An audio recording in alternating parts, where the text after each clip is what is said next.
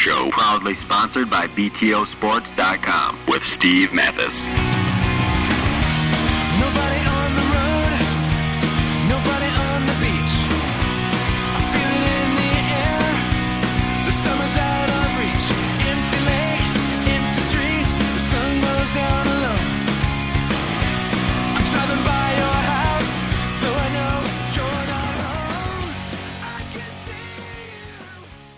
Welcome to the directmotocross.com, BTOsports.com podcast show. I'm your host, Steve Matthes. Uh, with me on the line is a mover and shaker in Canadian moto, uh, nay, maybe just in moto itself. Uh, Mechanix Wear Canada President Rick Sheren. Rick, uh, what's up, man? Thanks for doing this. Hey, Steve, how are you? I'm good. Uh, Uh, I'm sure you're super busy, so I appreciate you taking the time to do this. No problem. Um, before we get too far into this, I have something for you to, to listen to. Okay. All right, you ready? This is Yep. uh, by request, by the way. Okay. Raised in Southern California, residing in Vancouver, British Columbia. Your 1970s hole shot champion. He worked with the rollerball and is now president of Mechanix Wear Canada. Rick Hole Shot Sheren. How's that? You like that? That's your intro. Brought you in. Oh, that's hilarious. Uh, special, that's hilarious. specially that's awesome. made. I, Uh, I've loved that voice since the first time I heard it at the U.S. Open about 10 years ago. yeah, yeah. He he's. Uh, I found him, and he's doing some commercials for me. And uh, your son put me up to it. I, he did tell me you're, Obviously, you were a he's fan. sitting here. Um, but yeah, how cool is that? Right? Yeah, that's really cool. I love it. Um, let's play it again. Hold on. Let's play it again. He's gonna play Raised in. Southern California, residing in Vancouver, British Columbia.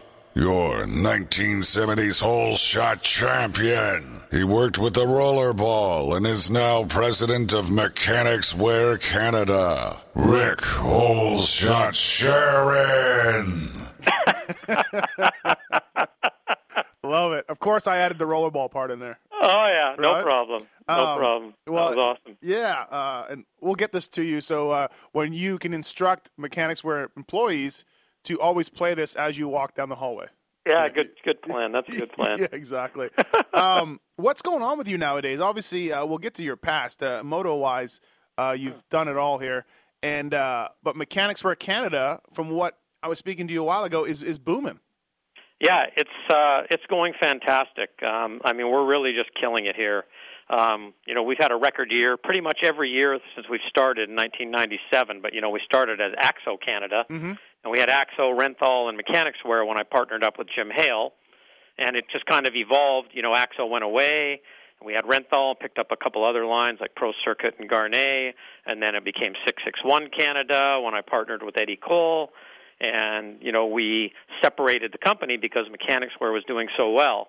It had to have its own identity and its own its own staff and its own its own focus. And so, you know, we separated the companies, and then in 2007 we sold the 661, the moto company, and that left me with Mechanix Wear on its own, and uh, just been doing fantastic. I, I love coming to work every day, running Mechanix Wear. I've got a great group of of staff here, and uh, it's doing really well. I imagine it's a lot less drama or maybe headaches than the moto world. Like you're just taking the orders and shipping them out and creating new accounts and It's a real distribution company. Yeah, Right. uh, the products are created in the states and with my partners, and we just buy them and bring them in and ship them out. It's it's pretty much it's like a vending machine, really. nobody wants a deal. Nobody wants. Oh, everybody wants a deal, but Wow, you know yeah. it's still business. business is still business. We're selling a product, Yeah. so Um, yeah, we we still do all that, but I don't I don't personally deal with that part of it. Uh, you know, my guys are are really capable of handling it all, and they know what I expect, and uh, it's actually pretty easy for me. It's almost I almost like to say I'm semi-retired. I gotta say, I had. I mean, obviously, Mechanix Wear are in uh, down here. They're in auto zones and you know WalMarts and things like that. Um, and, and they're used, you know, in all the racing end of things. But those guys are getting it, getting gloves for free. I had no idea Mechanix Wear in general in the worldwide was such a massive, profitable money machine. Like these things, they're everywhere. I guess. Yeah, it's it's it's really amazing. I mean, if you think about it, I mean, the number of gloves that that are possible to sell, it's it's unlimited. You know, we can Yeah. sell gloves to everywhere. I mean, we have a mine, a uranium mine or something like that in Newfoundland that's just opening up, and they Yeah. have women, you know, as thirty percent of their workforce, and you know, they're buying pink camo gloves for the women, and they're going through a pair a day Yeah, yeah. because they can't Yeah. let them get contaminated. Blah blah blah blah blah. Right, right, so uh, you know, it just it's stuff like that. Yeah, I, I remember using them as a mechanic. You know, when they first came onto the scene, well, mid mid nineties, right? Um, Yeah, early '90s they started with 90s? NASCAR. yeah, and uh, yeah, good glove, everything else, but who knew? Who knew that? Yeah. just the, the marketing machine. Know, while we were doing the moto stuff in the in the late '90s, when I first got started with them, they Yeah. kept saying, you know, Mechanix Wear's where it's at, Mechanix Wear's where it's at, and I kept going, yeah, but I'm a moto guy, I'm a moto Right. guy, I'm a moto guy. But then it just became so crazy that it just you just you couldn't deny it. yeah, what if you had said, you know what, I'm not interested. I, I you know, I don't want to. Yeah, that would have been a big mistake. Yeah. Um, so Jim Hale started it. Is that is he the founder of Mechanix Wear? Yeah, well, Okay. Jim, you know, Jim was was Axo. Right, right.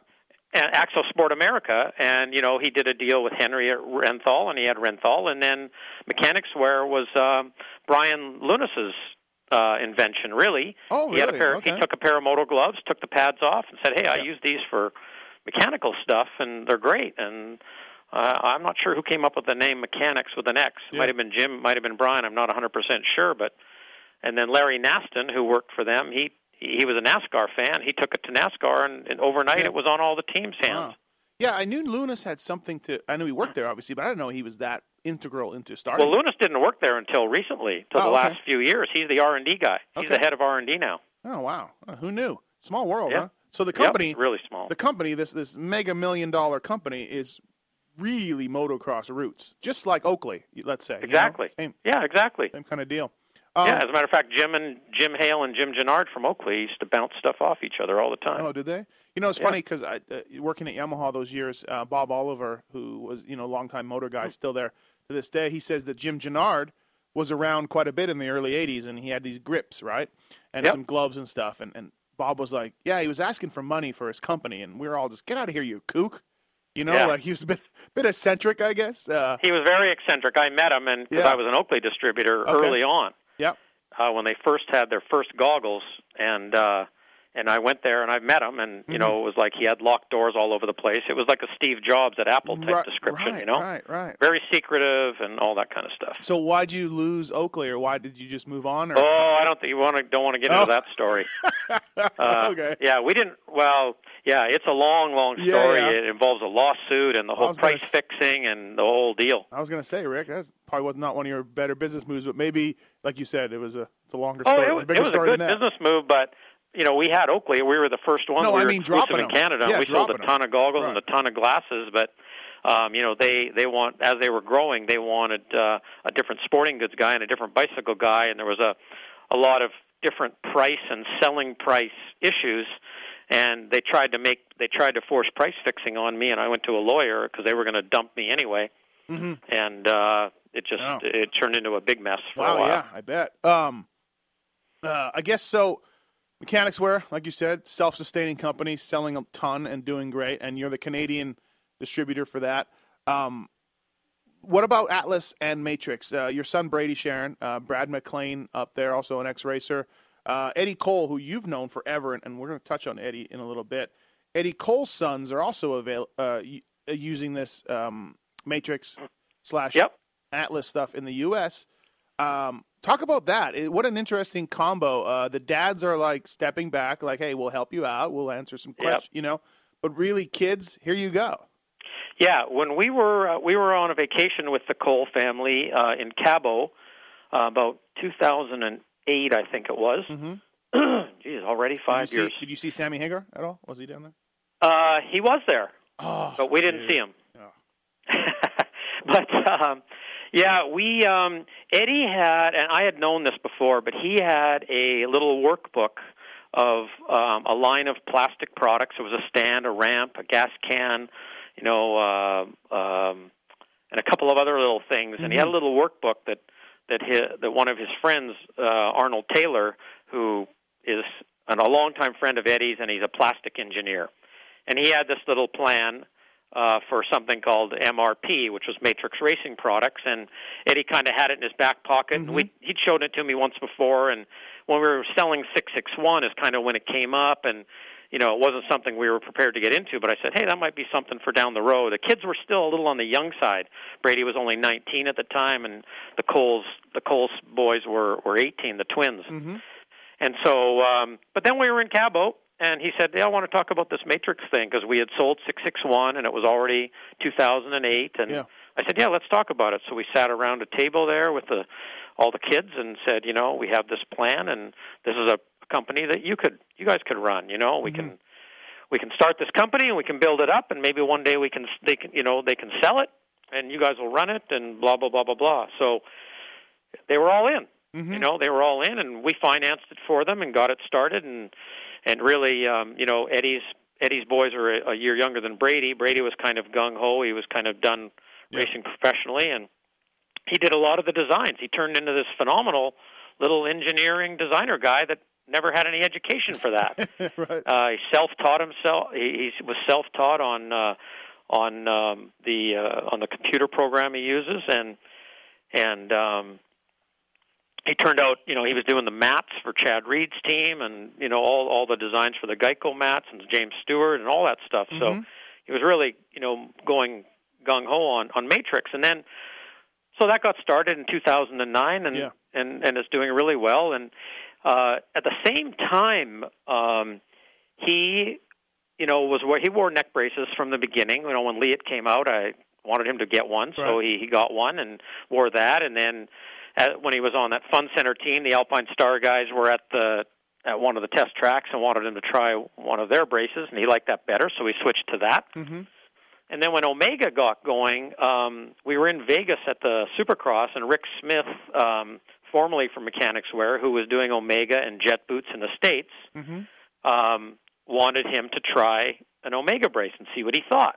They had a few prototypes, and they weren't on the market yet, and and so he said, "Yeah, sure, I'll try it." And he tried it, and he really didn't like it at all. I mean, he couldn't couldn't get adjusted properly to see with the, the amount of mobility and Yeah. and stuff like that.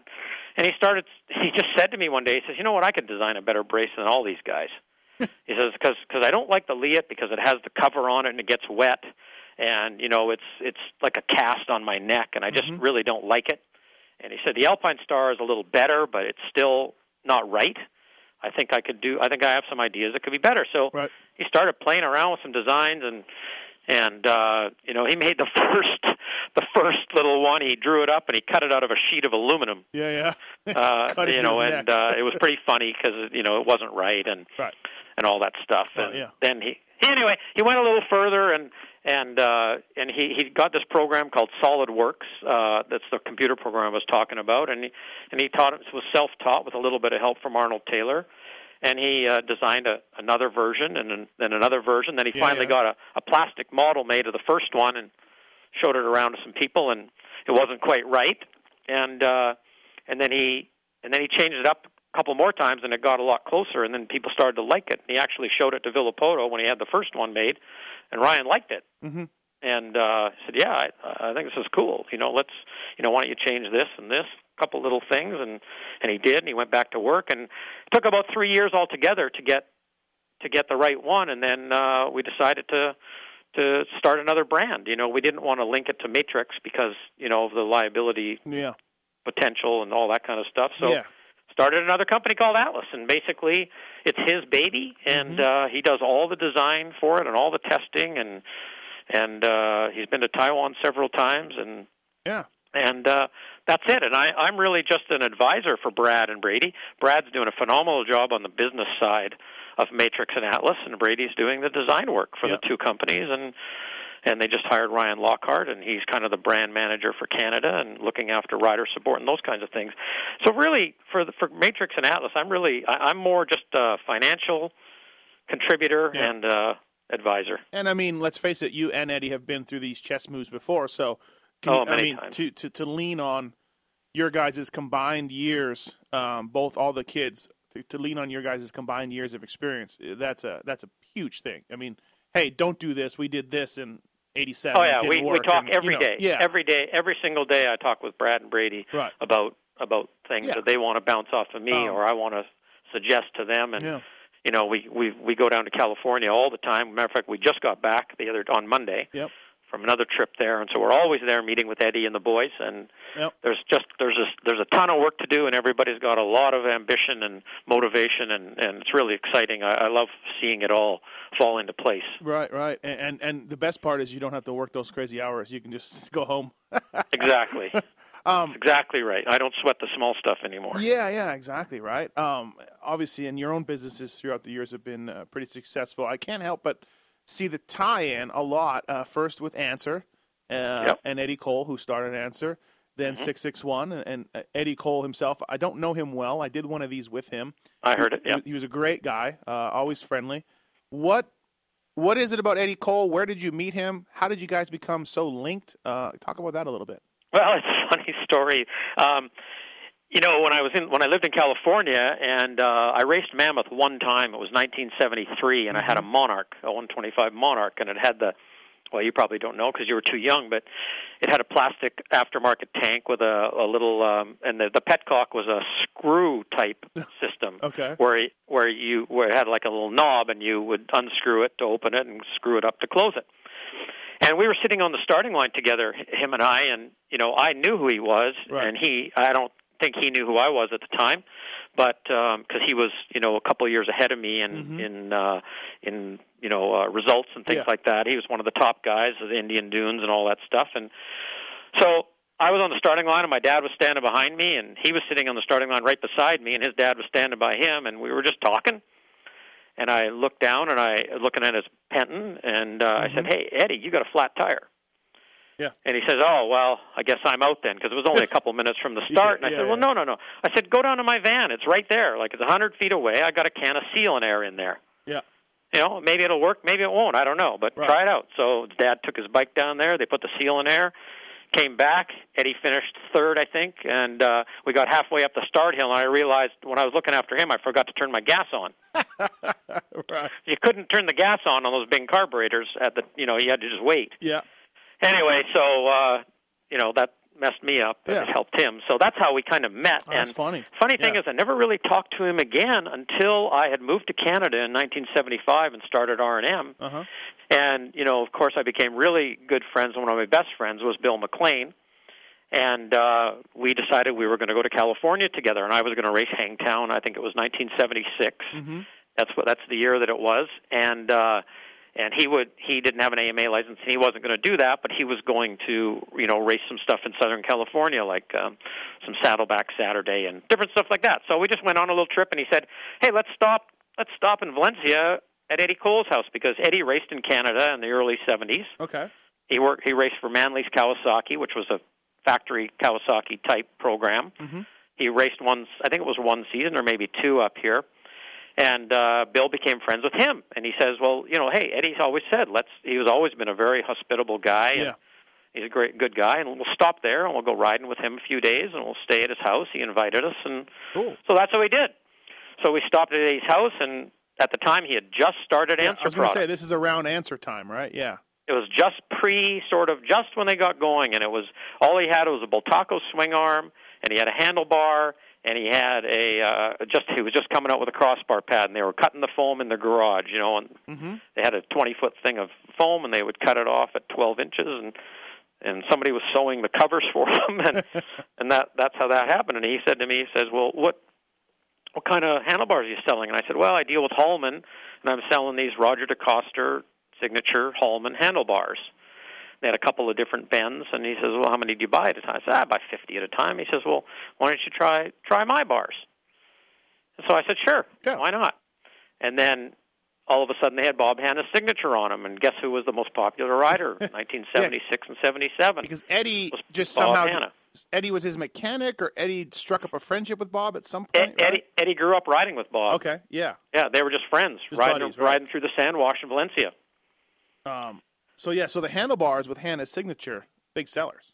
Yeah, and he sold. He told Hanna, you know, I'll give you 50 cents for every pair of handlebars that I sell. Yeah. And so, um, Bob's like, cool. Yeah, and so Bob said, "Yeah, fine, sure, do whatever you want." Mm-hmm. Know, Bob was very easygoing with Eddie and did did whatever he wants. So anyway, one thing led to another, and, and we were selling Answer handlebars, and then they had mufflers after that, and we were a distributor for Answer, and and uh, they grew and grew and grew. I just a little side note to that story is after a couple of years. Um, Bob, uh, uh, Eddie asked Bob to do him a favor, and then Bob always says yes when Eddie asks him a favor. And I don't know if you've heard this story. I don't know. Uh, maybe it may, maybe it was on his podcast. I don't remember. But anyway, Mm-hmm. he says, "I need you to go to Phoenix for me and pick up a car and drive it back." And Bob says, "Yeah, sure, whatever." Well, Yeah. Okay, I'll go. Yeah. So he goes to Phoenix. He sends Bob to Phoenix, and uh, Bob went to. I, I'm not sure all the details, who picked him up or how he got there, but it was a Ferrari dealership. And he goes to the Ferrari dealership, picks up this Ferrari, drives it back to Valencia, and says, "Okay, what's what's the deal?" And Eddie says, "Well, here, you keep it. It's yours." Yeah. Says, well, "What do you mean it's mine?" Says, "Yeah, that's the royalties from the handlebars we sold." I didn't you- know that. No, I don't think You never heard that story? I don't think he told me that one, or if he did, that's I forgot, and it's awesome. Yeah. So he bought him a Ferrari Yeah. For the royalties that he that he made on the handlebars. So that was an interesting little fun side note. So anyway, yeah, Answer Products. So so Eddie and I just became you know Yeah. friends and and Now, did he uh, remember you from the tire at Mammoth? Yeah, yeah, yeah, okay. Yeah. Yeah. yeah. Yeah. yeah. So um, um, yeah, because we raced together at Hangtown after that. Okay. Yeah. And uh, yeah, but we weren't buddies and stuff. We just you know became buddies through business, yeah, really. Yeah, through business. Um, um, and hit, and as Answer grew, so did you start taking on more lines and this and that, right? Yeah, Uh, Eddie was like a brother to me. Yeah. I mean, he just, you know, he was all he, and he's this that way. He's that type of guy when you get to know him. He, he's just, he's so helpful, and you know, it's like Right. whatever he can do to help somebody else, he wants to do. I was just, I was just And he helped, he helped me, and and, and um, you know, with anything, it's like, well, what do we need to do to do better with Answer in Canada? I say, well, I got this competition and that. He goes, okay, well, let's do this and let's do that, and Right. together we just worked through it, and we made the program work. And Answer was huge here. The guy's got a bit of a Midas touch, doesn't he? Yeah, he's a he's a he's a expert marketing genius. Yeah. Um, Yeah. And, and you've been around. I mean, every, in the industry, you've been around uh, just about everybody and anybody over the years in Canada and the U.S. Uh, so you say that with pretty pretty good authority, I would I would think. Yeah, he I mean he's one of those guys. You know, he's he's just right up there with everybody else. Yeah. with Um, all the, with all the, with all the smart guys. uh, yourself though, racing. Um, so born in born in California. no, born in Vancouver Oh, born in Vancouver. Okay, so how do you Yeah. end up living in California? because my parents had a restaurant named after me, Oh yeah. and uh, that they started. And there's a there's a chain of them here now in Vancouver area. Well, they go in Vancouver and, Alber- and BC and Alberta. It's called Ricky's. It's just a you- little. did uh, you just make that up? Did you just make that up? or are you being serious? I'm not making it up. No, no. Any everybody around here knows knows the whole deal. But they started this restaurant called Ricky's, and and uh, my dad wanted to move to California and open one there with his brother who lived down there. Yep. And uh, we ended up moving to California Oh, when I was 13. I just turned 13, Yep. And I really didn't want to go. And you know, they they they they'd promised. You know, I wanted a dog and I wanted a mini bike, and I had a little list of Yeah. bribery stuff, right? Right. Right. And so they said, yeah, okay, yeah, we'll get a dog, we'll get you a mini bike, and Contract demands. Right. Yep. So we got there, and, and I was 13 in eighth grade, and uh, got a mini bike, and uh, you know, I go to my my junior high, and and the the boom. I mean, this is 1968, so the dirt bike boom was in full bloom Yeah, there. Right. I mean, every kid that I knew either surfed or had a mini bike Right. and and so you know we rode our mini bikes around every day and you know uh after I got a little too big for that we you know we ended up with a you know back then what I had was guys had Suzuki 80s and Yamaha 80s that were like 18 inch wheel like sort of trail bikes they called them and so you would strip them down and ride them all over the place and and then when I was 15 you can at 15 and a half you can get a a learner's permit to ride a motorcycle on the street hmm and so I thought, okay, well that'll be perfect to ride to high school. So I ended up getting this Yamaha 125 AT1. hmm Rode it to school for about a week or two, uh, and the next thing I knew, I'd stripped it down and I was going motocross racing. Right. And so that was my first experience with that. And after a couple of, uh, my parents were sort of against it. Yeah. Were they? My- Yeah. I was going to ask, are they supportive or no? They're. uh, not really. My mother especially against it, and my dad kind of liked it after he saw it and saw the the camaraderie and the kids and Right. You know, it was just a boom. It was just booming, like it was just unbelievable. You can't even imagine what it was like in Southern California at that time. Yeah. And and so anyway, we ended up. Then I rode a couple of races on that, and then we got a real. We decided, well, I need a real race bike, and so I went and got a little truck when I was 16, and I had a Penton 125, and I. That's where I kind of started Yeah. racing. Really, kind of started when I was 16, and by the time I was 17, I was in the pro class. And and Because back then, yeah. CMC Carlsbad and Saddleback, if you get if you win, you get four points for a win, and it was 12 points for moving up. So I had six wins in the course of a few months, Yeah. and then I was a pro. That was it. Boom. And yeah, I was in there with Marty Smith and and Mike Bell and Danny Laporte and Marty Moates and Tommy Croft and Yeah. all Uh, those guys. and- And, we were all friends, and we all rode together. And you're And then uh, and then I went to uh, and then Honda a- after the Monark thing and the Honda Elsinores came out. Honda was looking for a team. uh-huh.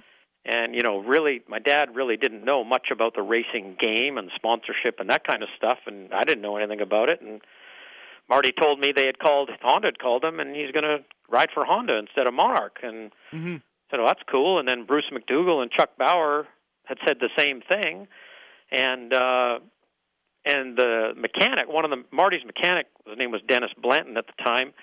He was talking to me on the starting line, and and I said, "Well, you know, what's how, how do I get on this team, or Yeah. what's the Yeah. deal?" And they said, "Well, you know, send us a resume. We still have one spot." And I said, "No, they they know who I am up there." And I didn't realize I was talking to the guy who was pretty much making the decision, other than the the ra- the the manager, right? Mm-hmm. even though he was a mechanic, he was intimately involved in who was going to be on the team. so I sent them a resume which consisted of a file folder full of CMC results and nothing else. Yep. And uh, then I saw him again the next week, and I said, "Did you get my my package I sent?" And he says, "Yeah, we did." He says, "But we're not going to have four guys from California. Uh, The the boss wants one guy from back east, so they ended up taking Mickey Boone." Okay. and that was the only difference. Yeah. And they said, but you know, if whatever you need at the races, we we got for you. He says, if you need, you know, you need, uh, you know, a chain or sprockets or a piston or anything like that, just come and we'll help you out. Mhm. So I was like, at that time, that was like a Honda support deal.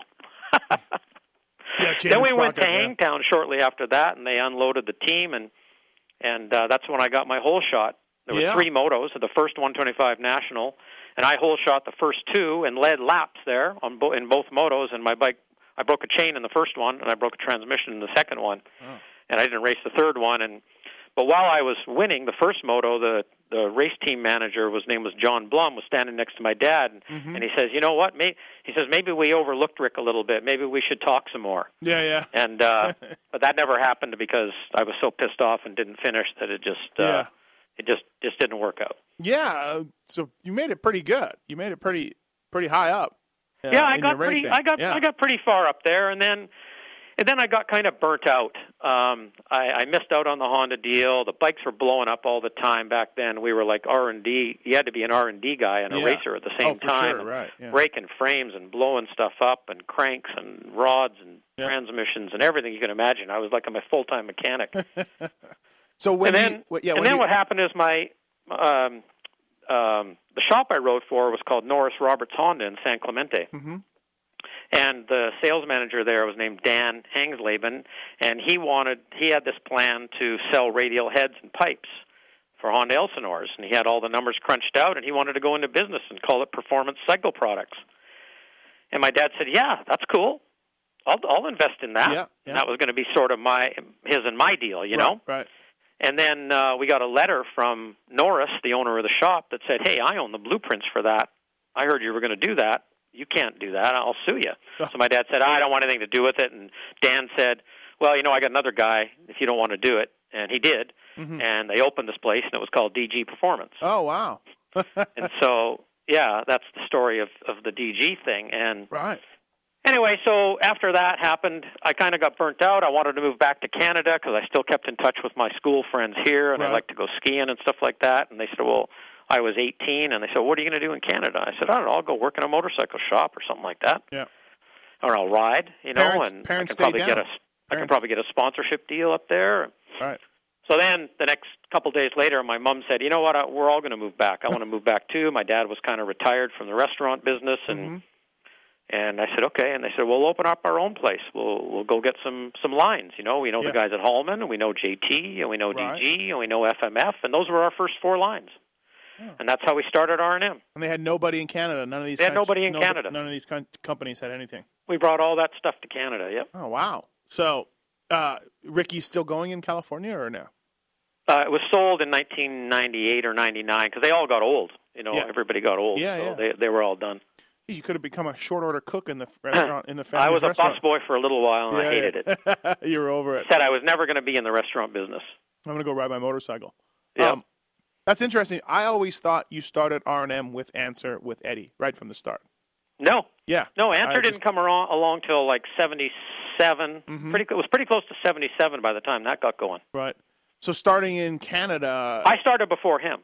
starting in Canada back then, what was there anybody distribution distri- distributing anything or Yeah, there was Steen Hansen. oh, there's Steen was around then. Okay. Steen was around then, yeah. And other than that, there was just kind of big guys, Nick Can Trading, who that's where you'd get tires and batteries and that kind of stuff. But you know, when I came here to the races, I used to come up on vacation Uh-huh. sometimes, you know, in the summers, and I raced a couple of times, and we just that's probably why we thought there was an opportunity because everybody was wearing lace-up boots and jeans and sweatshirts. and, right, right, right. you know, we in California, we were all in we were in like uh, you know leathers and like JT good, looking the good stuff. the good right, stuff, you right, know. Right. Um, interesting. And, and so, did you race in Canada at all as a pro? Uh, yeah. Oh, Yeah. yeah. I worked six days a week in the shop because we had as we started out as a retail shop and, Oh, a, and a distribution place sort of in the back. Uh huh. So we would sell to dealers, but we also had a retail store. And uh, and I raced, yeah, six days or, or worked six days a week and practiced at night in the evenings or whenever I could. And Yeah. and I raced and I rode the nationals and you know I got some podiums in the 125 nationals and I was a top ten guy all the time. Oh, okay. All right. So Yeah. back in those, were you going across the country to try to find dealers? Your, I mean- your your one of your probably icons was probably Kim Hood. Uh, well, yeah. Before my time, obviously, uh, when I Yeah. started racing, he was only doing locally. But yeah, he won the '79.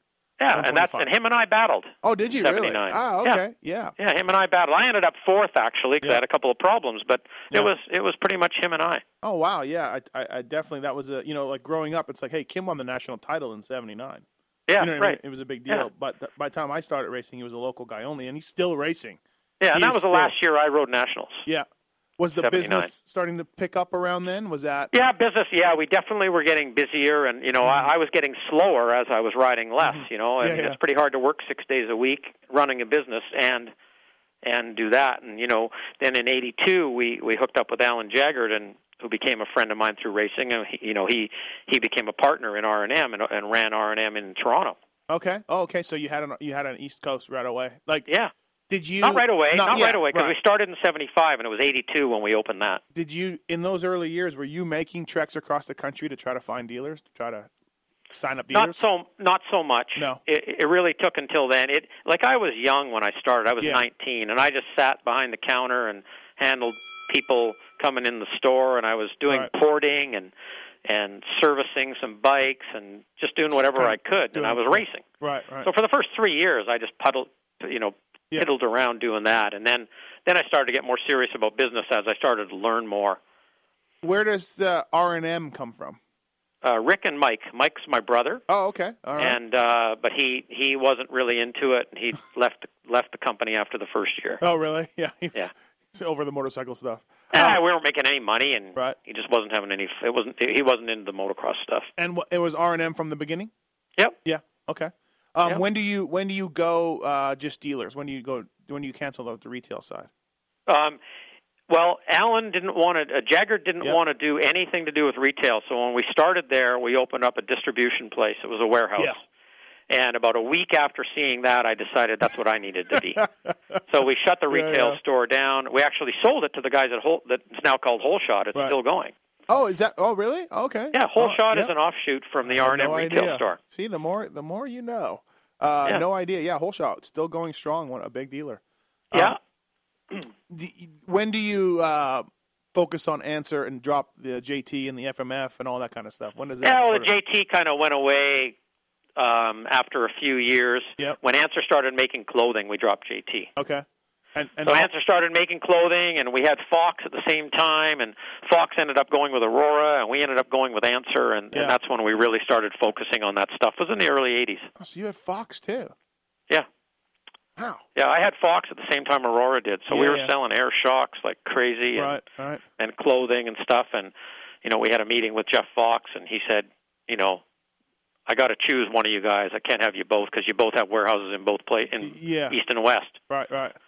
So it didn't make any sense. So he said, you know, why don't you take Answer and I'll give Fox to those guys. I said, yeah, fine. And do that." you um and you went with answer uh obviously uh Eddie Cole relationship. Yeah. Yeah. Yep, exactly. Um and Eddie started uh you know, I guess somewhere around the early 80s signed Johnny O.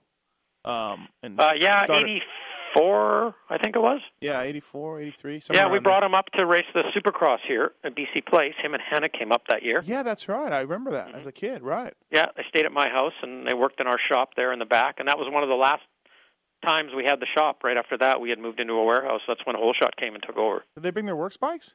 What'd they ride? Yeah, they had bikes. But Yep. works bikes, but full full Yep. Yeah, okay. Yep. All Yeah, but I don't even remember how they got them here. Right, yeah, ship them or drive them or something, huh? Thanks for listening to the BTOsports.com podcast show. Please don't forget that BTO is the world leader in aftermarket motocross parts for the bike or body. You'll find deals like a Shoei VFXW helmet for $309.99, 45% off, or Smith Piston goggles for $32.99, 65% off. Your order can be shipped anywhere in the USA for free, or if you're not in the USA, we ship worldwide. Check it out at BTOsports.com. So business is is booming at this point for you. It's it's doing well. At, in the 80s, yeah, you mean? In the yeah, mid 80s? Yeah, yeah. You. Yeah. I mean, you know, growing Yeah, up. we were growing like crazy. R and M was growing like crazy, and you know we picked up more lines and we hired more sales guys, and it, we, I was all business. Yeah. You know, um, you know I I still wrote a little bit, and I I raced up until about eight. Well, I raced I, I even raced some vet stuff, and the last time uh, the last bike I had, I was trying to think of it. It was a it was a 1990 KX 250, Oh, okay. Yeah, yeah. and sold that I think in 91. Brady was three, and my daughter was six. You know, we have a daughter as well. Brady was three in '91. Yep, he's born in '88. Oh my God, I'm old. It's official. I'm old. Um, Welcome to the club. I know. Hey, hey, at one point in Canadian Moto, and we, you know, you know this is coming in this podcast. Um, you had Rollerball, uh, Al Dick, and uh, and Carl Valancourt. Pretty much, Doug, Ho- Doug Hoover too. and Hoover. Uh, you had pretty much every top rider in Canada. You know, it was basically be like having Stewart, Villopoto, and, and Reed right now. well, people like to say it's like we were the JT of Canada. Yeah, yeah. Yeah. Uh, talk about getting those guys under deals. I, I guess Rollerball was first. I remember him like in '82. Yeah, around there. Yeah. Yeah, around 80. Yeah, that's, that's about right. About 82. Uh, well, it was right around Jaggard started. So yeah, 82, 83. Yeah. Um, we started with Ross, and uh, and he was with us for about 10 or 12 years. And uh, Um, he had a he had a, a brief a brief stint off with Cooper yes, that's right. Carl yeah, Bastido, but that's right. uh, that didn't turn out to to work out for him. And yeah, when he rode the USGP in '83, he was wearing Cooperalls. That's right. yeah, yeah. yeah. Um, and then he left you for Kings one year too. Yeah, that's right. yeah, yeah. Well, Ross was being Ross. You know, he was always looking for the best deal for him. Right, right. And uh, and but we became really good friends over the years, and you know, we laughed about it all and yeah. stuff. But what, uh, what did these guys pull down in salary, if at all? I mean, what did they make? Was it a you mean from me? yeah, or was it all Ross was Eddie? the highest. Ross was the highest paid guy, and he was getting twenty grand. Twenty grand. Okay. And that was a combination of products that he had to use. Yep. Um, the main one being Answer, so it was. Answer, Garnet, Silkolene, Yep. Scott goggles, and uh, So you went to all your companies that you distributed for and said, "Hey, uh, I'm going to get the top guys in racing." they helped here. us. They right. all helped us pitch in. Yep. Right, right. And it was all or nothing for Ross. He tried to switch to Smith goggles, and we said, "Well, you don't get anything then." Driving a hard bargain. Yeah. Um, yeah. But I always, I always wondered, like for me as a kid, um, I was always like, why does he have all of them? Because wouldn't you need, just need one of them? But I guess that was. A we way- wanted to dominate. Yeah, and you did, and you Yeah, did. we dominated the marketplace for Yeah. a long, long time. Um, uh, and how many? Give me your best Ross Pederson story. I knew you were going to ask I know. that. Give me, give me, give me the you know, best I, one that you can I, share. I have some Ross Pederson stories, but I, I don't have any like really juicy good ones that I'd probably want to repeat on here. Well, what about contract negotiations with him? I mean, come on, there's got to be something. Uh, I- I'll give you a couple stories real quick, but the contract negotiations really weren't all that bad. Okay. You know, he always just wanted more, and uh, we always wanted to pay less. Right, right, right, And uh, but where else was he going to go? I mean, there wasn't anywhere else that was throwing money at him. right, right. But you know, I mean, Ross. You know, I I don't know if I've told you these. There's a couple of stories, two or three. I can just short ones I can give you. As you know, I used to hate it, and he used to, and he knew it drove me drove me up the wall. But he used to come into the warehouse, and we had some shopping carts for picking orders, and he would take a shopping cart and go. He said, "I need a couple things," and before you know it, I come out and there's a shopping cart full of stuff. you know, and Yeah. so that that's a little short, funny story. But and then then when we did it with Silkolene, the the the story that really uh, bothered me was hearing that he was our biggest Silkolene dealer. mhm Yeah, oh yeah, he was. He, he was yeah, yeah. supplying everybody in Medicine Hat with Silkolene out of his basement. Right, right. I found that out later, of Go- course. You know, he he Yeah. was saying, "Well, you know, hey, I ride, I you know, ride I ride, lot, you know, two tanks of gas every day. Right. I go through a lot of oil." Yeah. I said, "Come on, Ross. I mean, there's cases and cases and cases of stuff. Right. I'm using it all. I'm using it all." Yeah. Or when he would come out west and he, we'd be sitting there watching TV and he wanted a snack and a snack to Ross. Do you know what the snack was that he would eat? No. Nails? A loaf of bread and a jar of peanut butter. That was after dinner. Right, right, right. That was his after dinner snack. Oh man. Um, I, I was just gonna say it was nails. I just thought he would chew on nails. no, he was a tough guy. Yeah. And uh yeah, he was definitely a t- he was he was a really tough guy, but you know in the end after it was all over, he was he, he's actually deep down a really good guy. Yeah. Um, and then of course Al Dick, uh, BC guy. Al Dick was tougher to deal with than Ross. Well, yeah. Funny because when I talk to Al now, and I've done a few retro articles for him, everything comes to money. Everything boils down to money with Al. Like I imagine he was tough to deal yeah, with because. I, I got an Alan Dick story for you. He when he won his first number one plate, uh huh. Think it was a 125 one. I, I think I can't 88, remember. 89? Yeah, something like Yeah, somewhere in there. And he came in and he had this puffed out chest and he says, you know, I want I want 5 grand from you guys. And at the time there was like no money. Right. happening, you know. Yeah.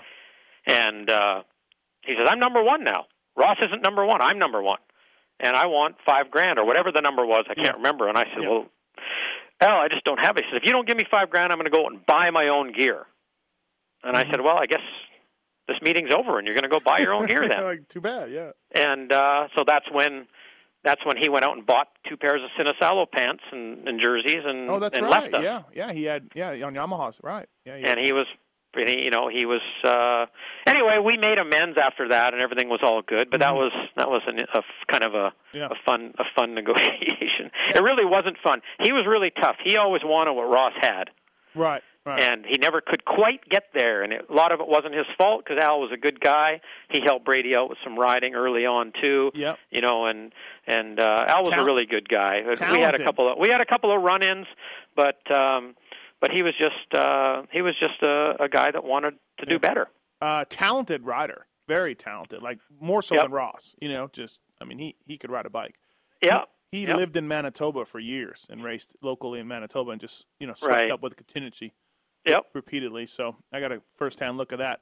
Um, how much money did you make off R and M Pro Flow gloves? Three million? Four million? I mean, good God, it wasn't Rick. as much as like- it wasn't that much. It wasn't what you think. They but we were did sell everywhere. a lot of R and Oh, M Pro like- Flow gloves. They were everywhere, and I imagine that was just Yeah. something you sourced out yourself, right? And just said, "Hey, we're going to slap our name on a glove." And Yeah, we did source that out Oh. ourselves. We found out who was making Fox's gloves, and we just went straight to them. And Yep. back then, you had to do everything by mail and telex. right, right, yeah, You know, was no fax email at the time. Yeah, yeah, none of that. No, no email. No, no. It was a telex. So it was like I sent a telex to this guy in Korea, going, you know, I understand you make JT gloves and Fox gloves, and would you be interested in making us a glove? And they said, yeah, sure. Send us your design. So I put my hand on a piece of paper, traced it because I was no artist. I can tell you that. yeah, yeah. Traced it. Threw our little R and M logo on the back. Said, make this padding like this and this color and Yeah. these three different colors, and send me some samples three four weeks later the samples show up and uh and uh they're perfect Yeah. Like, okay here's an order Right.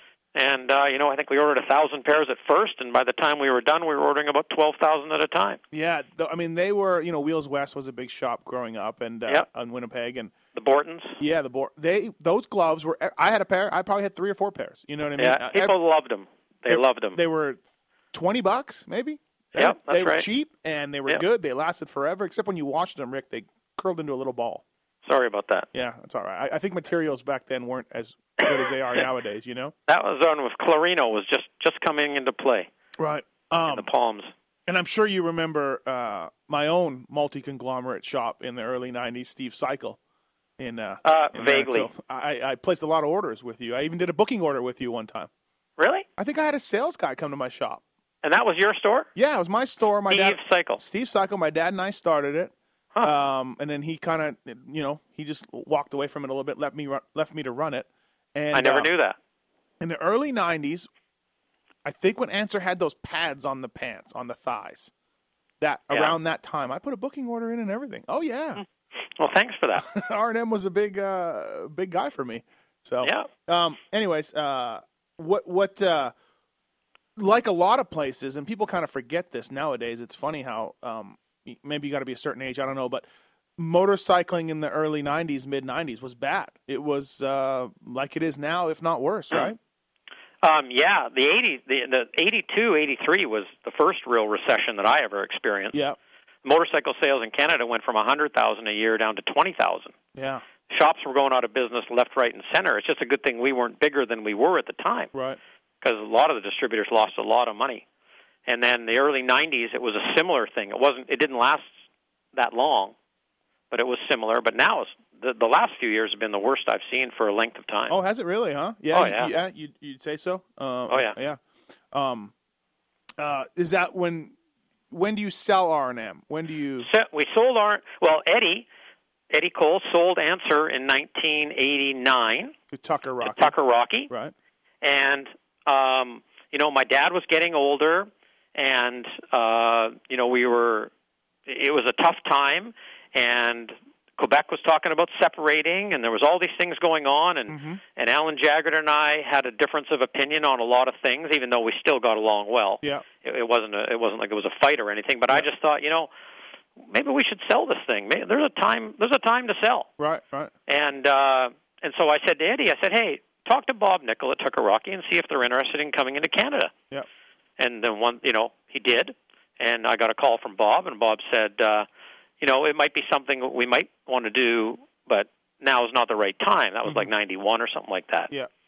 Then I followed up with them about a year later, and I said, "How's the timing looking now?" Because they had just bought Answer, and they'd bought Nemco, which was a Harley company, Okay. and so the acquisition they were in acquisition mode for a while, and then they had to cool off. Because he told me, "Give me another year or so." So after a year, I called him back, and he says, "Yeah, let's talk about this a little bit." One that so it took several months, and they made me an offer, and and we said, "Yeah, done." So '93, we sold R and M to Tucker Rocky and became Tucker Rocky Canada. Yeah, but you still ran it.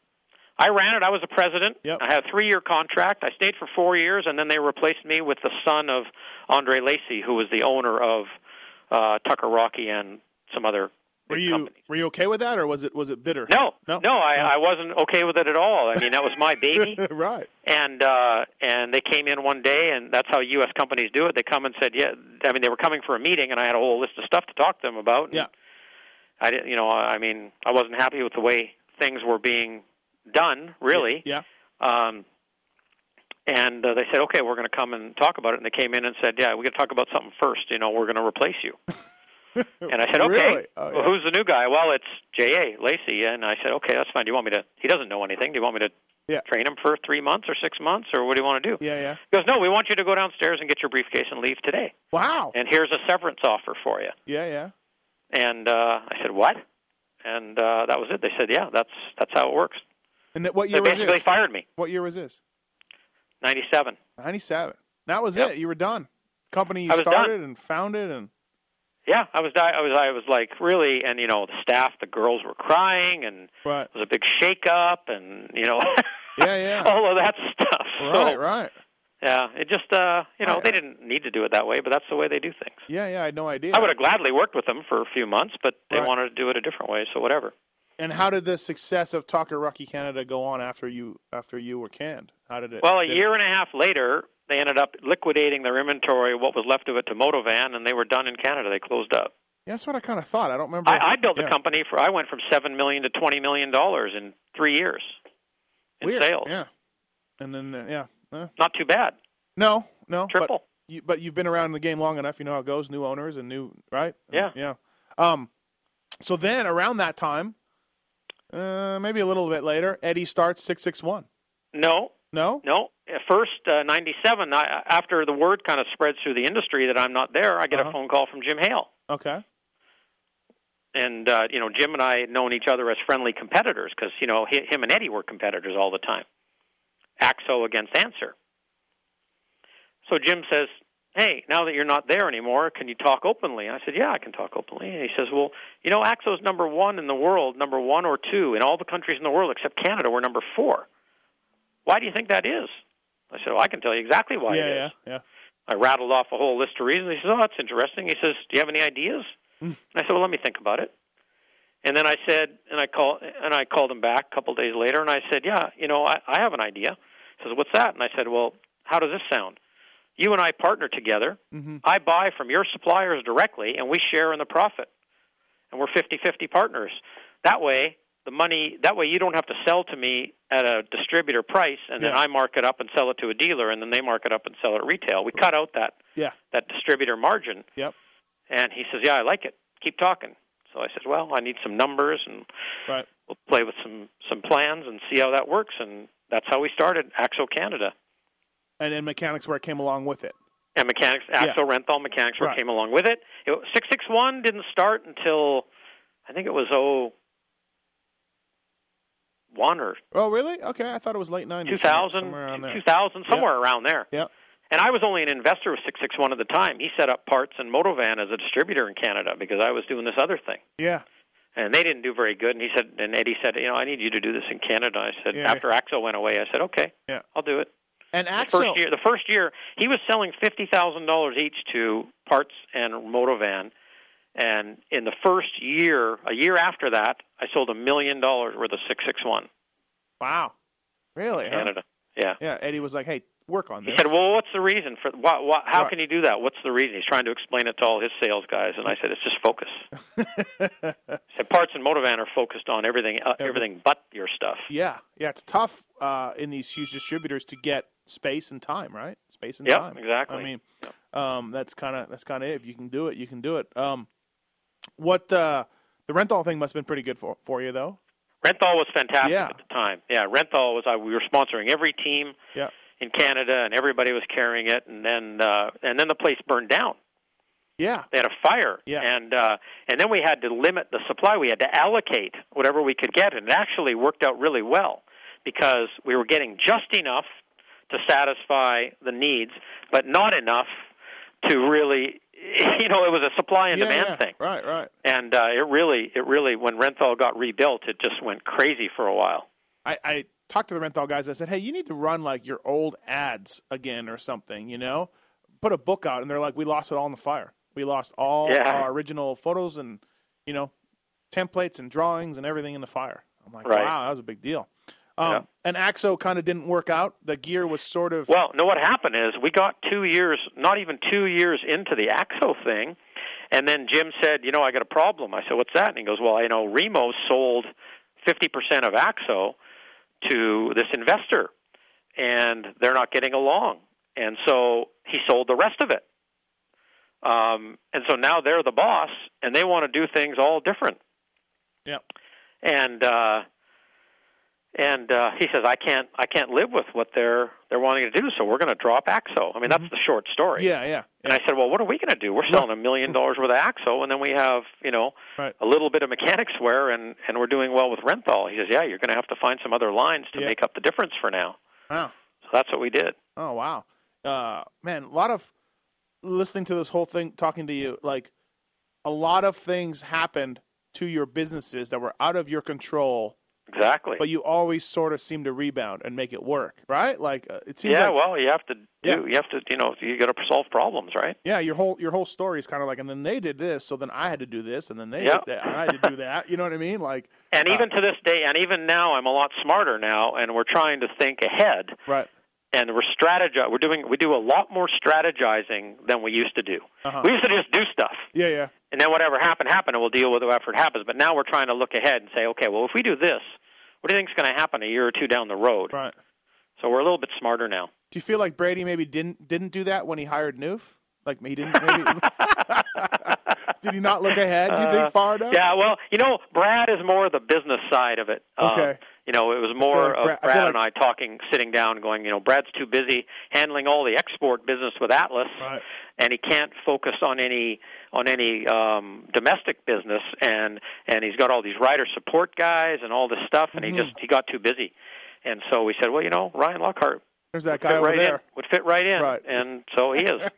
I'm kidding for people who think I'm not. Think I'm, I'm, I'm a dick. Um, and so Eddie starts off six six one, or early Yep. two thousands. Yep. And, and again, like I said in that podcast to him, he he he hits another home run. the right place at the right time with the right product. I got to be honest. When I saw six six one, as a consumer, or I was in the industry at this point, you know, as a mechanic Yep. or whatever, I'm just like, eh, whatever. You know what I mean? Like, Yep. just another company. But uh, I was wrong. It it it, it yeah, was well, they started off in the cycling Right. stuff, gloves and, and shoes, and then before you know it, they had you know all these pads and stuff, and it was they were only a chest protector away from being in the moto business. And so, but the big success for 661, the big the big secret early on were these pressure suits Mhm. um, that they were selling in the bicycle business that that that uh, crossed over into the moto side, in the cross country guys and all that. Not the not the not the motocross racer guys, but Mhm. the other recreational yeah, guys. yeah. Protection thing was huge at the time, and they were the first ones. Well, Dainese had a had a pressure suit, and you know theirs was like four hundred bucks up here, five hundred bucks, so it was crazy priced, but you know that's what the market wanted. And six six one had the had a factory in Taiwan make the uh, their pressure suit, and they came out at the right price point with the right design, and the price was like half of what Dainese was, and we sold Steve thousands of them, Really? huh? Thousands. Yeah, yeah. thousands. It was ridiculous how many of those we were selling. Um, just because it was a just a, a right time, right place kind of product, huh? Like Yep, it was. that's exactly because now because a few years later when we sold 661, we weren't selling that many pressure suits because guess what? Fox had one, Thor had one, Troy Lee had one, everybody has yeah, one. yeah, You know, yeah. Um, and uh, the pie got smaller. right. And, and uh, did you did you get the kind of? I mean, obviously the times were different, but did you get the kind of success with six six one in Canada that you had hoped for? Yep. That you had, you know, thought Absolutely. Of? Yep, yep. Yeah, 661 did really well in Canada. So Eddie sells it to triple seven, Yep. and I guess you you're you're an investor in it, so that's sort of your. Is it your say it all or no? Is it kind of like uh, Eddie? I say as far as what? Well, like, hey, I want to sell this. Uh, what do you think? Well, or, well, actually, we had had a couple of people come and want to buy it. Eddie was getting guys. You know, Okay. th- those guys down there get Yeah. successful places down there get get offers all the time. Not Right. offers, but inquiries. Right. I mean, Mechanix Wear gets them every day. yeah, yeah. And um, and so Eddie Eddie said, "Yeah, I got you know this guy that we know in the industry that deals in acquisitions and stuff. They're they're interested in buying." And he's going, "I don't think we you know I think we got a lot of momentum and blah blah blah blah blah." And I said, "Well, you know, I don't know. I think I see other competitors cutting into us." And we had another partner in Europe, Martin, uh, who was in England, and uh, him and Eddie were kind of on the fence, and I was the one really pushed to sell. I said, "If we Yeah, can yeah. get that price." Yeah. I think it's a good time to sell. I just don't see good things in the near future. Yeah. And sure enough, we closed that deal, and it wasn't a couple months later. Oh. The world was in a deep recession. Yeah, I mean, it was a perfect time. The, was it triple seven or Mag Group? I get them all mixed up. Was it No, Mag Group is different. Okay. Mag Group's different. Yeah. It was triple seven, and they had bought One Industries Tag? and Tag, and Tag, yeah. and you know they wanted six six one. So yeah, we we went along with that yeah, deal. perfect. And and and Eddie had started branching out into like uh, levers and controls and that kind Sunline. of stuff. Sunline, well, he bought yeah. Sunline, right? He he resurrected the old Sunline. Oh, yeah, that's right. Yeah, yeah, it was called Sunline. That's right. That was from the seventies. That was Gold right. Belt yeah, Gold and Belt Sunline, and the and, you grip know, and all that stuff. yeah, right. Remember D Handlers? Yeah, Foster and Hannah. You know, they should have. I don't know why nobody and and I should have asked Eddie this, or I should see ask him when I see him in Seattle. It's the only place I ever see him at. But uh, why don't they bring back the DeBruiser? That's a good idea. Uh, they did sort of try that a little bit, but I don't know. Ah, the Bruiser. Everybody had one. My dad. I know. My dad made me run one. Yeah, they were kind of hokey, really. Whatever, Rick. Um, uh, so again, you sell it and uh, you move on. And this time, you were kind of done. You were. This well, yeah, I this mean, time was- it's like okay, I'm I'm moving towards the I'm uh, the exit plan is in the is Yeah. in my future here. Right, so right, right. Um, well, it's kind of cool, cool story and cool uh, healing business. Um, what, what do you, what do you think makes a successful company? What do you have principles? Do you have basics that you um, that you draw on that you would? you well, the obvious stuff. I mean, you have to have a good product at the right price and all those kind of things, and you have to market it and create demand and all that. But really, the magic is focus, Yeah. and you can't give stuff away. you just don't stay in. You just don't stay in business. I, when I say give stuff away, I mean Yeah. I mean you just can't give away the farm every day. You know, Right. selling selling it for for no profit. My dad instilled that in me in the very beginning. He says, you know, you have to make a living. Yeah. You can't you can't just keep everybody else in business. And Uh-huh. I've kind of gone by that principle. And you know, for me, it's you know, get a good product line, get it exclusive, and and run with it. Focus. Yeah. Uh, Focus is the key. what about marketing wise? What do you? How do you? What do you think about like what's if you had to start a startup company right now? How would you? How would you market it? What's the best way?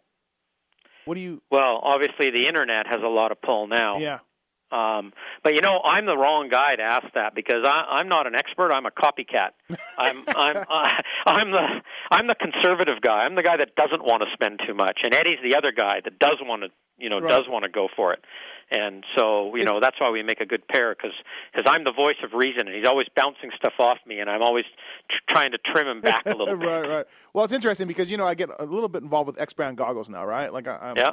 I don't, I'm not owner of the business or anything like that. I just help Rich Taylor out when I Yeah, can, and I know. And his his you know he's a small company, and so do you do you give a rider um, a high profile rider a lot of money, all your budget, and hope roll the dice that he does well and gives your product exposure, or do you help out a bunch of smaller guys and have more product out there? Uh, you, but- you definitely have you know? to do a little bit of everything. There's Yeah. no one thing. yeah, You dump all your money into one guy and he gets hurt, then what are you going to do? right, exactly. So you can't do that.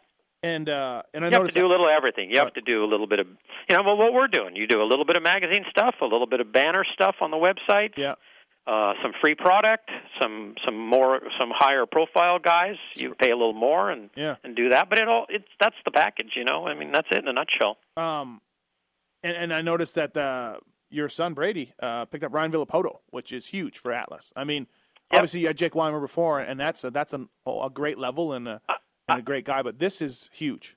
Yeah, I know. It was funny. I was saying to people that, you know, uh, it's really weird. You know, we we needed to launch Atlas with somebody, and you know, we we worked with Jeremy McGrath a little bit, and he he helped us out. But you know, he's kind of, you know, he didn't want to be forced. You know, he, he didn't want to do a deal where he always had to wear a brace because he said, you know, sometimes I wear a chest protector, sometimes I don't. Right. Sometimes I wear the brace, sometimes I don't. And that's fine. You know, we Yeah. we wanted to have him help as part of the team, and he's given us some input, and and he's working with us on on different things, and and so you know that he's a great guy and all that, but you know, and he still rides, and Yeah. so we get a little bit from that relationship, and then but we needed a current guy to launch with, Yeah, and so we tried with Ryan, you know, last year, and you know we've known Ryan since he was on 60s. Him Right. and Brady used to race together yep, and uh they were from Washington. They used to come up here and stay at our house and you know they're the kids are friends. You know, Ryan and Brady are friends and we try to do a deal and Ryan says, "Yeah, I'll do a deal. I I don't have to do I can do whatever I want." Right. Well, it turns out after we got down to it that he didn't even know he had a contract with Alpine Star on the brace. right. shocking. He didn't even know. Yeah, yeah, So we said, okay, well that doesn't end until 2012, so there's not a lot we can do and yeah, and uh, but we had Weimer. We launched with Weimer, and Yeah. Jake's a good guy, and he did better than we even really expected him to do. Yeah. The, the really weird thing is, is you know, as much as we as we have Jake, and we really like Jake, and he's done a great job, and we got good exposure. As soon as we announced Ryan, it was like, okay, well now you now you're credible. yeah, yeah. It's it's you didn't weird, have the yeah. credibility before, but now you had a little bit, but now you're really credible. Yeah, crazy. Really weird. Right. Um, it's crazy how there's, you know, you count on one hand the amount of riders that move product, maybe less than one hand. that's what Eddie always says. He goes, "This guy sells product, this guy doesn't." You yeah, know, yeah. Which is so unfortunate. there are definitely for, guys like that. It's unfortunate for people listening that you know are, are maybe wondering about other riders, but it's the facts are the facts. I mean, all Yeah. I could line up a bunch of industry people. Right. Um, uh, and where are we at? Uh, moving on from from that, Canadian motocross, uh, close to mine and yours heart. Um, I go to a couple nationals a year. I'm sure you make it out here and there when you can.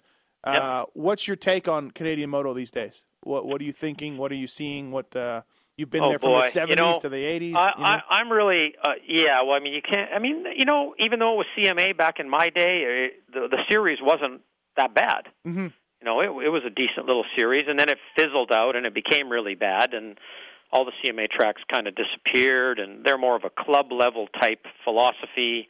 They want to sanction races and collect insurance and that type of thing. They're they're not really promoters, right? Yeah. That's the difference. Mark Stallybrass was a promoter. Mhm. And you know when he came in, he really turned things around. I mean, things were fantastic at 2000, 2001, They were. 2002. yeah. I mean, just really, you know, he got it on TV, which was just huge. You know, like nobody a- had ever seen anything like that before. But you know, it's getting stale. It's gone downhill a little bit. Um, uh, you know, it's not on Speed in the states anymore, which I thought was a huge, uh, uh, uh, a huge thing in the wrong in the wrong. He didn't want to pay for it, I guess, is what I heard. But I thought that's how he got all those U.S. sponsors. I mean, just Yeah. look at the market down there. You know, how can you say no to, to to having it on on Speed in the U.S.? So as soon as that went away, it's been going downhill sort of ever since. But the real the state of of moto is I, I, I say the same things all the time. They really it's it, it's it's kind of minor league, you know. I mean, they try and do a good job, and they do do a good job, really. But there's a lot of things that can be better. The, the tracks, the track preparation is most of the time horrible. It has been year after year after year, mm-hmm. and all the complaining, and it's still bad. Um, you know, they they're they're overworked and underpaid. I guess all the volunteer guys. You know, God Yeah. bless them for what they do. Right. But as a racer, you know, you just you just want to you want the track prepped properly, you know. And I Yeah. don't mean it has to be groomed like a freeway all the time. All I mean is the proper amount of water Yeah. Right. for right. safety's sake, Right. you know. So they either have way too much water or way not enough water. So that's one problem I have with it. I think the tracks look like crap on Yeah. TV. Um, again, they got have guys putting up the banners and all that kind of stuff, but they're just. The, I mean, it's a joke, really, when it comes right down to it. You watch it, and it's like, God, that looks bad compared to watching a U.S. one. I wonder if it's just a matter of dumping more money into it. If if Mark and the CMRC are, Well, I think that's part of it. I mean, are they taking? Is there money there that they are taking instead Probably of putting not. back in? I doubt it. I mean, who knows? Yeah, Uh, probably. I don't know. You Right. know, the rumor is Monsters putting in all this money, and where's it all going? They didn't have that money before, Wow. and they were doing it. So I don't. I can't answer that question, Yeah. and I don't really want to throw anybody under the bus. Right. Right. But you know, the ring. The one thing that really bothers me is the rider is the is the uh, purse money. Right. Right. It's just ridiculous that it hasn't changed in ten years Yeah. but the entry fees have gone up. And I was going to mention that about Supercross too. It's really frustrating for me to see these guys are risking serious injury and sometimes death, right? Mm-hmm. And their the risk versus the reward is just not there. I was just talking to Marty Smith, uh, Marty Smith at Anaheim last week, and his son Tyler was going to, you know, Marty was prepping him to get into the pro ranks and do that, and, and Tyler said, you know, the risk versus the reward just just wasn't there for me. I just didn't want to risk myself for the rest of my life to to earn what's what's possible to earn out there. Right. Um, you know, the entry fees I think are. I mean, last time I looked, and that was a year or two ago, it was two hundred dollars for a Supercross. Well, when Brady was doing it, it was a hundred dollars, and then one hundred and twenty-five, and they still haven't changed. They Well- haven't changed that pay. No, they they did actually. They took the seven thousand dollars, seven seventy, seven thousand seven hundred dollars that they paid in the privateer fund for years and Yeah. years. They took that and dumped it into the main event pay. This was Oh, they maybe did. two years ago. So I Uh-huh. believe the last place in the main event pay go went from um, Three hundred. no, no, no in four fifty class. Anyways, I guess. Oh, four yeah. Yeah, from a thousand. Uh, thousand to twelve fifty or something. You know, Yeah, it well, was- big deal. I mean, yeah, it wasn't a huge jump, but they did No. they did dump- in the seven Yeah. because they were having trouble figuring out who was a privateer and who wasn't. So they said, yeah, you know what? I, I know. I know. They said, screw the, it. The thing you is, know. is the the pay, whether it's Canadian motocross or Supercross or American Nationals, to me should be five times what it is, yeah. at least. Well, At least five times. When you make a main event at a Supercross, that's like making it to the Olympics. And if you finish on the podium, that's like getting a medal in the Olympics to me. I mean, you can. That's how hard. That's how much work it takes, Yeah. or more. you could definitely question um, the CMRC and if there's enough profits there to do that. But you can't question that in Supercross, there's tremendous amount of profits. Absolutely. Tremendous amount of profits. And and I mean, if they weren't, you know, the the monster truck slash Supercross sold for three hundred million dollars from Live Nation to Feld. So Yeah. so There's even- money there. Yeah, somebody's making a lot of money that thought that it was Yeah. worth three hundred million. You well, know, it's worth three hundred million, and they got ten times earnings. Even that's thirty million a year they were making. yeah, yeah. So thirty million, what? They can't take a million bucks out and throw it into the purse Yeah. over the whole year. That's frustrating for sure. Although, you know, you got a guy like Dave Gowan, and I spoke to him about this a while ago, and Dave says to me, and he has a point Matthes, no matter where that purse is, people will complain. And, Yeah, and well, that is that's true. true. That is absolutely true. You could make that purse $20,000 at a, at a Canadian National, and guys will be like, we need more.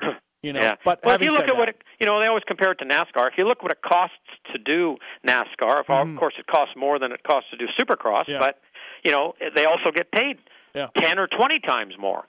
there's a there's no excuse for Mark and the CMRC when they made the 250 series a national series and no, no longer a regional. They left the purse the same, and there's no That- excuse for that. That's that, what I'm that talking purse, about. That purse should have immediately been bumped up to the same level as a 450, Yeah. or or very close. Um, Yeah. the, the, the the MX2 is uh, is ridiculous. But anyways, um, so especially the MX2, yeah. yeah. Uh, well, hey, Rick, thank you for, for doing the uh, BTOsports.com direct motocross podcast. Uh, really interesting guy um, you are, and a really interesting story. I think that people will uh, get a kick out of it and all the things you've done. And, and, and much like Eddie Cole's podcast that I did, uh, your friend, Eddie Cole, I, I, I learned some things, and, and, and it was interesting to see the different steps along the way. You know, Yeah. uh, everybody kind I of looks do. Hey, I do want to say one other thing that Yeah. I've had on the back of my mind for a while. right. You know all the guys that land on these tough blocks in Supercross. Yeah.